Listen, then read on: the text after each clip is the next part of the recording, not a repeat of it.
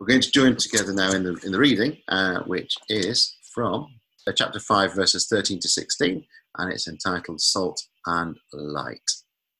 So you are the salt of the earth, but if the salt loses its saltiness, how can it be made salty again? It's no longer good for anything except to be thrown out and tram- trampled underfoot. You are the light of the world. A town built on a hill cannot be hidden. Neither do people light a lamp and put it under a bowl. Instead, they put it on its stand, and it gives light to everyone in the house. In the same way, let your light shine before others, that they may see your good deeds and glorify your Father in heaven. This period of, of lockdown, if it's done one thing, it has got my attention. It's got my attention big time. It's put me in a place that I've not been before. And a lot of things have happened.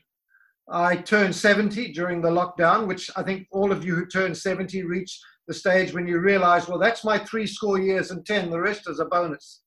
And you begin to think, you begin to think in those lines.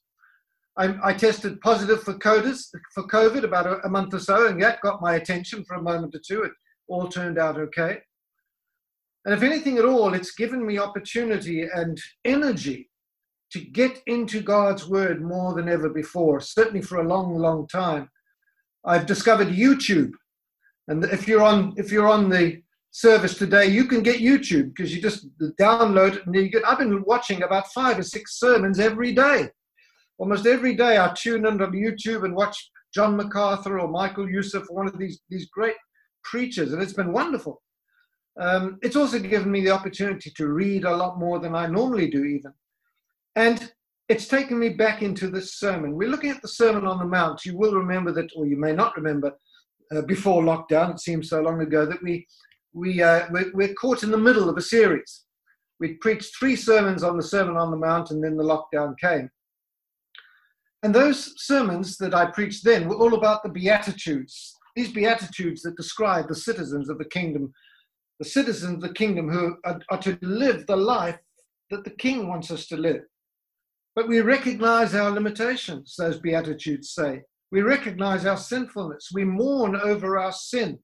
We are meek and we're gentle in a harsh and abrasive world. We, we, we are merciful and forgiving when we are wronged, and we hunger after a deeper walk with God. And we try to be pure in heart amidst an immoral, immoral society. We make peace where there is strife. We get persecuted and scorned for it. But we keep on living the life of the King in the kingdom. And we allow God's Holy Spirit unhindered access to every part of our lives. And as we saw last week in the fourth sermon in the series, when we live like this, we are indeed salt to the earth. We're salt to the earth because we act like an antiseptic that is to be applied to the wounds of the ungodly. We're salt to the earth because sometimes salt, these salty people, these Christians, make people recognize their thirst for something bigger than themselves. Christians act as preservatives in a, day, a decaying society. True Christians are like seasoning amidst the tastelessness of modern life. Christians realize that sometimes they are like salt to an open wound, and folk don't like that. And through it all, Christians don't lose their saltiness. They find themselves unless, or they find themselves cast aside and useless in the kingdom. So that's the first analogy that Jesus uses. We are salt in the earth. Now he changes and he uses another analogy. Light. You are the light of the world, a town that, on a hill that cannot be hidden. Neither do people light a lamp and, and put it under a bowl. Instead, they put it on a stand, and it gives light to everyone in the house. We are to be light. In the same way, Jesus says to us, let your light shine before others. They may see your good deeds and glorify your Father in heaven. So what do we have here? Well, first of all, we have this kind of main statement, if you like. You are the light of the world. Secondly, there are two ways of illustrating this, if you like. There's a town on the hilltop, and there's a lamp on a lampstand. And thirdly, there's this final instruction to let our light shine before others. So let's look at that opening statement then. You are the light of the world. And the first question we need to ask then is, why does the world need light? What does it need light for? And the answer is quite clearly, the world needs light because the world is in darkness. Well, let's see what some other passages of Scripture say about this. We see the psalmist, we see the psalmist, for example, you go back to the Old Testament, we see the psalmist talking about his own spiritual state when he says, "You, O Lord, keep my lamp burning. My God turns my darkness into light." That's what the psalmist says. And in fact, you could go even way back into the Garden of Eden. I think what happened in the Garden of Eden is that Adam and Eve thought that if they were to eat of the fruit of that tree, all the lights would go on and they would see things differently. They didn't realize that when they ate the fruit of that tree, that what actually happened, all the lights went out. And from then on, they'd be in darkness. Solomon knew this. Solomon picks it up and he says in, in, in Proverbs chapter four, the way of the wicked is like deep darkness. They do not know what makes them stumble. And if we go into the New Testament, we see Matthew himself, just before you get to the Sermon on the Mount in the previous chapter, he says the land of Zebulun, the land of Naphtali, the way to the sea along the Jordan, Galilee of the Galilees, the people are living in darkness, but they have now seen a great light, referring to the incarnation, the coming of Christ. And of course, John, in his first chapter of his lovely gospel, when he's talking about in the, in the beginning was the Word, Jesus, and he talks about Jesus being the light that shines in the darkness, but the darkness just doesn't understand it. The Apostle Paul uses this darkness light analogy a great deal in Ephesians chapter five. He says, "For you were once in darkness, but now you are light in the Lord. Therefore live as children of the light." So does Peter in chapter one, and First Peter chapter two rather. He says, "You are a chosen people, a royal priesthood, a holy nation, a people belonging to God." And listen, "that you may declare the praises of him who called you," where? "From darkness into his wonderful light." That's very powerful. There's darkness and there is light. There's no shade of grey between them. There's no twilight. According to the Bible, you're either in the light, in a relationship with Christ, or you're in the darkness of the world that does not know the light of Christ. There's no half in and half out, though it may appear like that sometimes, especially in the life of some believers who are still far too much in love with the things of the world. The world is a place of darkness. Despite its attempt to light itself up with neon lights in every city and putting light on every street, in every home, in every room, people without Christ hate the light. They try to light up every environment they occupy. And as John has told us, the people of the world love darkness. They reject the true light. So in what ways then is the world in darkness? Well, it's first of all the darkness of, of rejection. In Romans chapter one, Paul makes it very, very clear that men and women are aware of the presence of God, both in creation, as you know, and in their own consciences. So the darkness in which they find themselves is not a darkness of ignorance. It's a darkness of rejection. And this applies equally to those who have heard the gospel and to those who have not heard the gospel. The darkness they're in is a darkness that they have chosen, and they have rejected the light. It's a darkness, secondly, of sin. A darkness of sin and sinning. Sinning darkens the soul. It, dull, it dulls the, the moral consciousness of people. Darkness causes confusion along the way. Sin desensitizes our consciences so that people lose their ability to really care.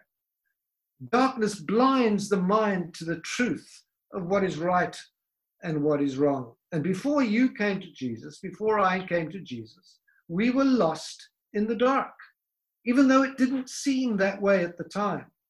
It's only when you first experience the light of Jesus, you suddenly realize how dark your previous experience was. But you and I who love Jesus are no longer in the dark. We're no longer in the world, although we still live in it. Life has changed totally. And thirdly, There's the darkness of hopelessness. Sadly, the people of the world who live in this darkness of rejection and sin, when they look into the future, they see nothing but more darkness. Let me get all literary for just a moment and quote several of England's great writers. First of all, Shakespeare himself. We find the depressed and distressed and suicidal Macbeth looking into his future. Listen to what he says, Macbeth, Act five, Scene five. Tomorrow and tomorrow and tomorrow creeps in this petty pace from day to day. To the last syllable of recorded time, and all our yesterdays have lighted fools the way to dusty death. Out, out, brief candle, life is but a walking shadow, a poor player that struts and frets his hour upon the stage and then is heard no more. That's a picture of the darkness in the life of one who doesn't know Jesus. Then the great Matthew Arnold, from his beautiful poem, but troubling poem, Dover Beach, at the end of that epic poem, he says this: the world which seems to lie before us like a land of dreams, so various, so beautiful, so new, hath really neither joy nor love, nor light, nor certitude, nor peace, nor help for pain. And here we are as on a darkling plain, swept with confused claims of struggle and flight, where ignorance, ignorant armies clash by night. What a distressing picture of life, but that's true. T S Eliot, in his work, The Hollow Men, says this is the way the world ends, not with a bang, but with a whimper. The darkness of hopelessness. Don't you feel deep, deep sorrow for those with no hope outside of Christ? Someone once put it this way. They say, if you're born once, you die twice. It's only when you're born twice, you realize you only die once. If all you have is your physical birth, then you will die physically, but that won't be the end. You will die spiritually as well. But if you're born physically and then you're born again spiritually, the only death you will ever experience is physical death. You will know spiritual life forever and ever. Our only way of showing how deeply we sorrow for those outside of Christ is to be light in their darkness. Now, it may get a bit of confu- confusing because we hear Jesus say this. Jesus says, I am the light of the world. He that comes to me shall not walk in darkness, but have the light of life. And that's why we sing, and we're going to sing it later. That's why we sing, shine, Jesus, shine. But how does Jesus shine in the world? He's not here bodily. He's not here in visible form. How can he then shine, and how can he be light to the world? The answer, of course, is here in verse fourteen, as he addresses his followers and says, but you are also light of the world. We are his representatives. We are his ambassadors. We are to imitate him and be light in people's darkness. So Jesus says, let your light shine before others. What is the impact then of light on darkness? Martin Lloyd-Jones suggests that light impacts darkness in three different ways. We impact the world in three different ways. Light exposes the darkness and the things that belong to the darkness. That's what light does. It's like switching on a light in a dark room or putting on your headlights in a dark street. One of the fundamental things that the coming of Christ achieved was that it exposed to mankind the darkness of life outside of God. And we need to see that contrast. We need to see Christ's perfect, sinless life that showed up our sinlessness and our imperfections. Without the perfect life of Jesus, mankind has left nothing to show up its darkness. And this is what Jesus does.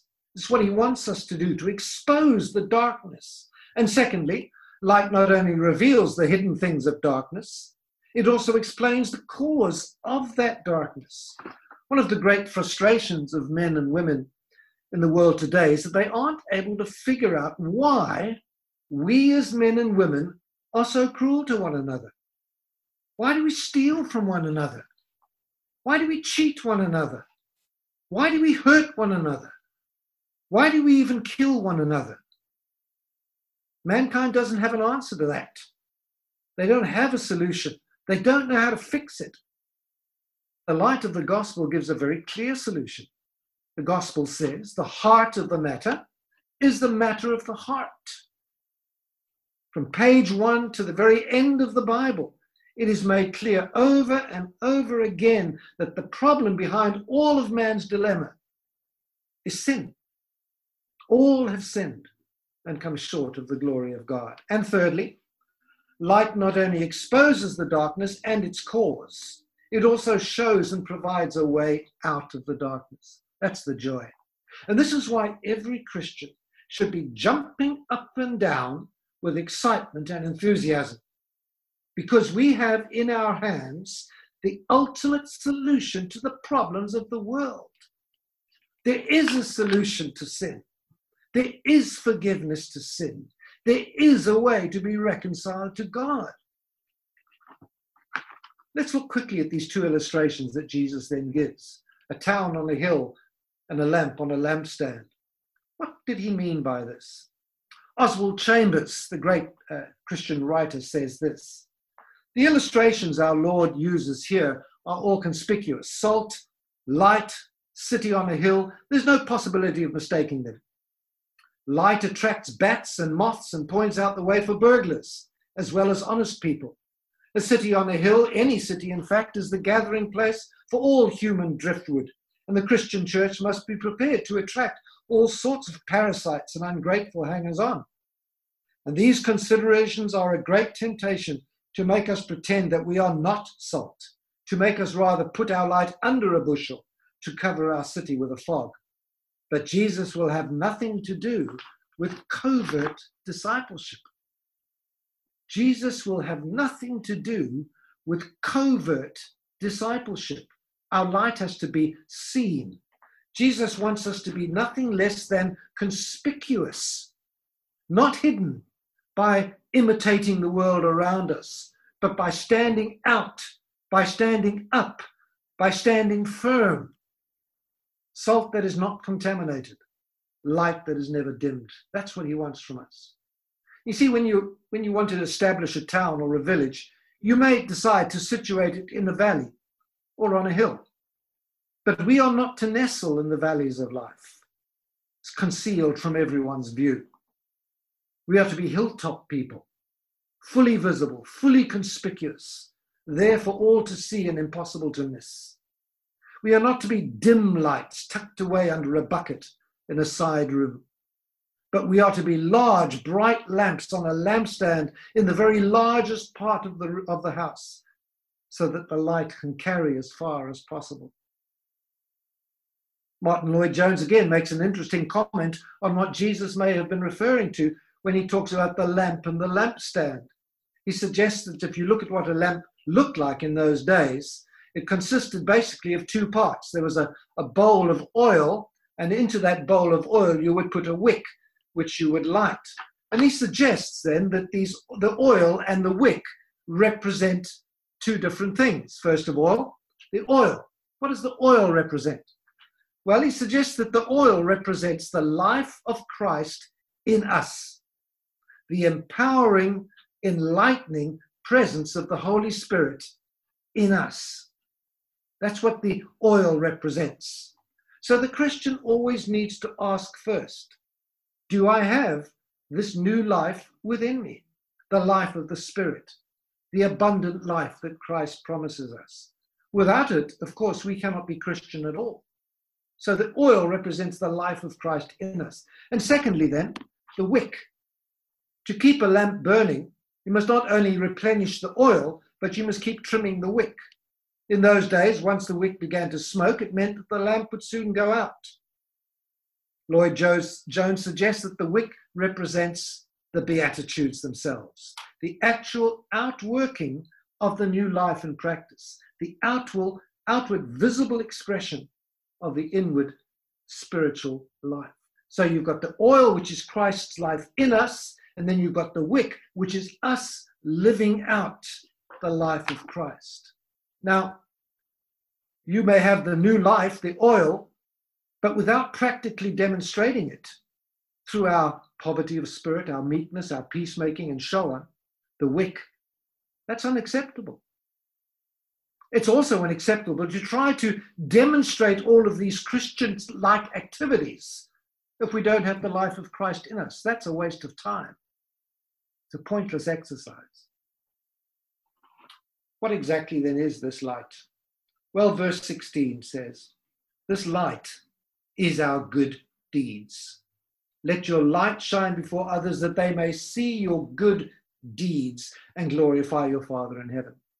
What are these good deeds then? John Stott says that good works, good deeds, is a general expression to cover everything a Christian says and does because she is a Christian or he is a Christian. Every outward and visible manifestation of his or her Christian faith. So our good deeds are what we say and what we do. And since light is often a symbol of truth in the Bible, as Christians, our shining light must also include our spoken testimony to the truth of what God has done in our lives. So personal evangelism, sharing our faith, must be counted as one of these good deeds by which our light shines and our Father is glorified. Martin Luther, in fact, suggests it's probably the, the main thing he's talking about here. Martin Luther says this. He says, talking, Jesus is talking principally about the distinctly Christian work of teaching, of stressing faith, and of showing how to strengthen and preserve it. This is how we testify that we are really Christians.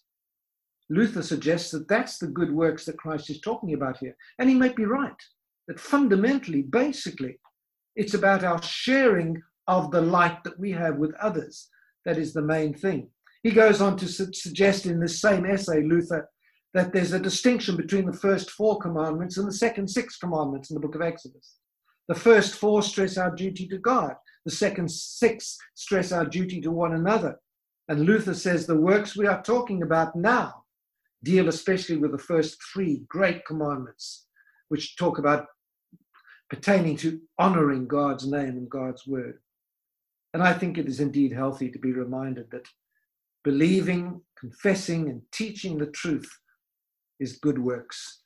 Give evidence. I believe, and I say this, I believe in our own church, we need more of you, more men and women to step up and start teaching God's word. Maybe that's a challenge for you as you we come out of lockdown one, one glorious day. We need, we need men in the pulpit. Men, we need you to start making commitments to coming out and learning a little bit more and, and putting yourself in that place to teach and preach. We need, we need women to teach. We need men and people. We need people not just to, to lead groups and to facilitate this or facilitate that. We need people to teach God's word. We desperately need that. Good works are works of faith, but they're also works of love. Our good deeds must not only demonstrate our loyalty to God, they must also show our love and care for those around us. And maybe the primary meaning of good deeds is practical, not only spiritual. But we must shine our light through practical, visible, tangible works that themselves embody the good news of the love of God. I go so far as to actually say this. Without these practical, visible, good works, the gospel loses its credibility and God loses his honor. Maybe this is why James, the brother of our Lord, who writes one of the very earliest of the New Testament books, maybe just fifteen years or so after the death of Christ, he writes, without faith, your, without works, your faith is dead. Faith without works, he says, is dead. He's not saying that you earn fa- you earn uh, your salvation by works. But he is saying one of the ways you demonstrate that you do have salvation, you do have faith, is that you show by works. So let's close off by looking at what some of these works might look like. First of all, there are the works of faith, if you like. Honoring God above everyone and everything else. Refusing to set up idols in his place. I just want to stop here for just a minute You say, but I don't have any idols in my life. I don't have a golden calf sitting in my living room. I don't have anything like that. I was just listening to Tim Keller uh, just a few days ago, and he was quoting Saint Augustine. Saint Augustine says that sin is nothing more than disordered love. In other words, what you do is you take the things you love and you put them in the wrong order. So if you think of the things that you and I love and, and commit to, one, of course, is our love and commitment to God. We have a love and a commitment to our families. We have a love for and a commitment, say, to our career. But in which order should those things come? Because if they're in the wrong order, then we're guilty of idol, idol, uh, creating idols. None of us would disagree, and I speak especially to those of you who are of a working age. Most of you would agree. You're, it's important to have your love for your family above your love for your career. You put your career above your family, you are not following the biblical injunction. But what about your love for God? Is it possible to put your love for your career even above your love for God? Probably not. I don't think many would do that. But here's one that is even more tricky. Is it possible to put your love for your family above your love for God? Is it possible that your family, your children, become an idol? This is what disordered love is. You see, the problem with sin is not so much the bad things we do. It's the good things we put in the wrong place. Another work of faith is worshiping, alone and together. We've had to do an awful lot of that strange worshiping, haven't we? And I look forward to the day when we can worship together in a different way. But that's one of the works of faith. We as Christians are meant to do that. And it's about evangelizing and speaking the truth of the gospel. If I can just stop just one more second here as well. I read a shocking Shocking statistic the other day from uh, um, an evangelical uh, publication, online publication. The, su- the suggestion is this, that of every ten young people who profess faith, Christian young people who attend church, when they go on to university or college, eight out of every ten lose their faith. Maybe it's not losing their faith, but whatever their profession was, they simply ignore it. They let it go. Eight out of every ten. Now, I've been here at this church long enough to have seen that happening. Not necessarily eight out of ten, but we've seen young people who, when they leave the, the body of the church and they go out on their own, something happens. We can't allow that to happen. We must do everything we possibly can to stop that happening. Unfortunately, the real onus doesn't lie with Nick, the pastor, or any of us who teach in and through the church. The real onus lies with the parents. Teaching, evangelizing your own children. Oh, it's a challenge to each one of you who have children who are young teenagers. You've got another four or five years before they leave you. Teach them doctrine. Teach them the things of God. Don't just tell them the Bible stories. Teach them how to argue for the faith. Teach them as much as you can teach them. Put them on a three or four year course of biblical teaching, and you will learn yourself through that. Those are the works of faith, but they're also the works of love. We're to love our neighbors as we love ourselves, and that involves a whole lot of things. Loving your neighbor begins with even knowing their name for a start. Looking for opportunities to be great neighbors. Christians should always be the very best of neighbors. And it's not just the folk who live next door. It's, it's the people we socialize with, the people we work with, the people we study with, the people we play with. Make a list of their names. And next to each name, write down exactly the work of faith you're going to do for them in the coming weeks. Acts of charity and concern, acts of friendship. Opening up your home to people, because it's not your home. It's simply a place God has given you for a time to use in his service. Do things and not just talk about doing things. Be generous with what God has given us. And we're to love our brothers and sisters in Christ with very special agape love, self-sacrificing love. Paul, writing to the Romans, says this, We who are strong ought to bear with the failings of the weak and not to please ourselves. Each of us should please our neighbors for their good, to build them up, so that with one mind, with one voice, you may glorify the God and Father of our Lord Jesus Christ. In Romans chapter fourteen, just going back a little bit, Paul says this: if your brother or sister is distressed by what you eat, you are no longer acting in love. Do not by your eating or drinking or whatever you do destroy someone for whom Christ has died. These gifts of love and works of love are also about praying for one another. Billy Graham once said this: the greatest, most common lie told by Christians is this: I will pray for you. Possibly the most common lie told by Christians. I hope that's not true of us. And the final thing I'd like to talk about here is this: we need to be really aware of the actual needs of one another, despite our differences, and find ways of helping to meet those needs. I'd like to quote finally from Martin Lloyd-Jones one more time. He says, as I understand it, and it seems to me to be an inevitable piece of logic and interpretation, there is nothing in God's universe that is so utterly useless as a merely formal Christian.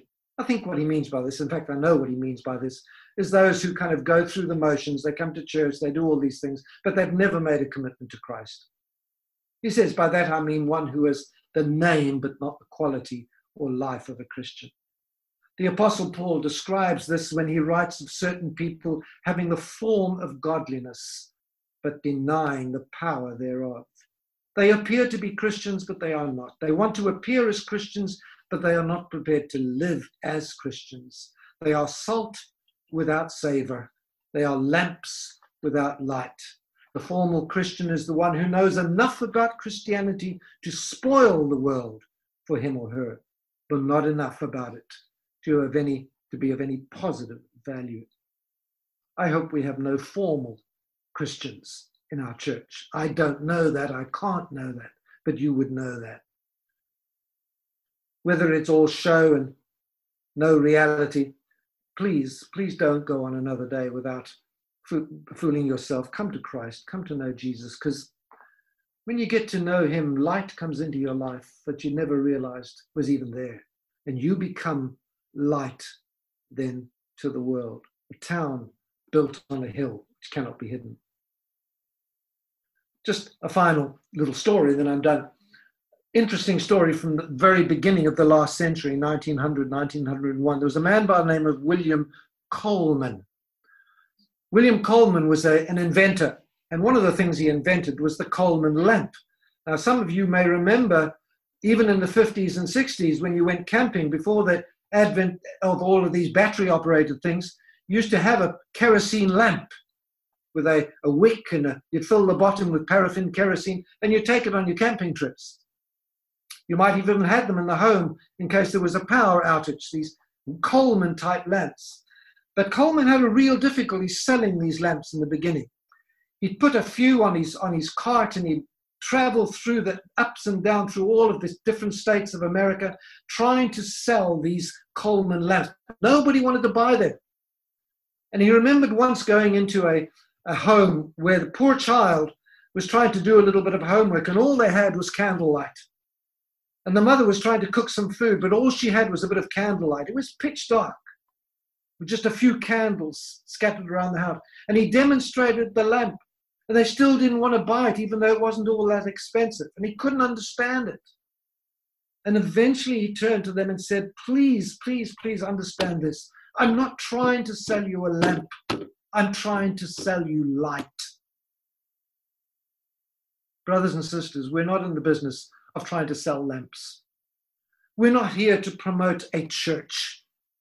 We're not here to try to sell a set of doctrines.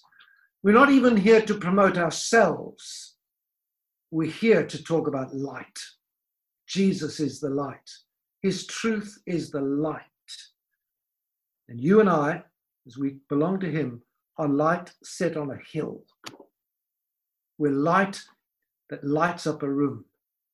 Let us be that light in the days ahead. Shall we pray? Father, we thank you that we have this privilege of having you, the light of the world, in our lives. Father, help us to be light to others, we pray. Help us not to be shy or fearful of sharing this light with others, because they are in the darkness. We pray for those we know, those who are close to us, family, friends, who are in the darkness. And we pray, dear Lord, shine upon them through our light, through our lives. Shine upon them, we pray. For Jesus' sake. Amen.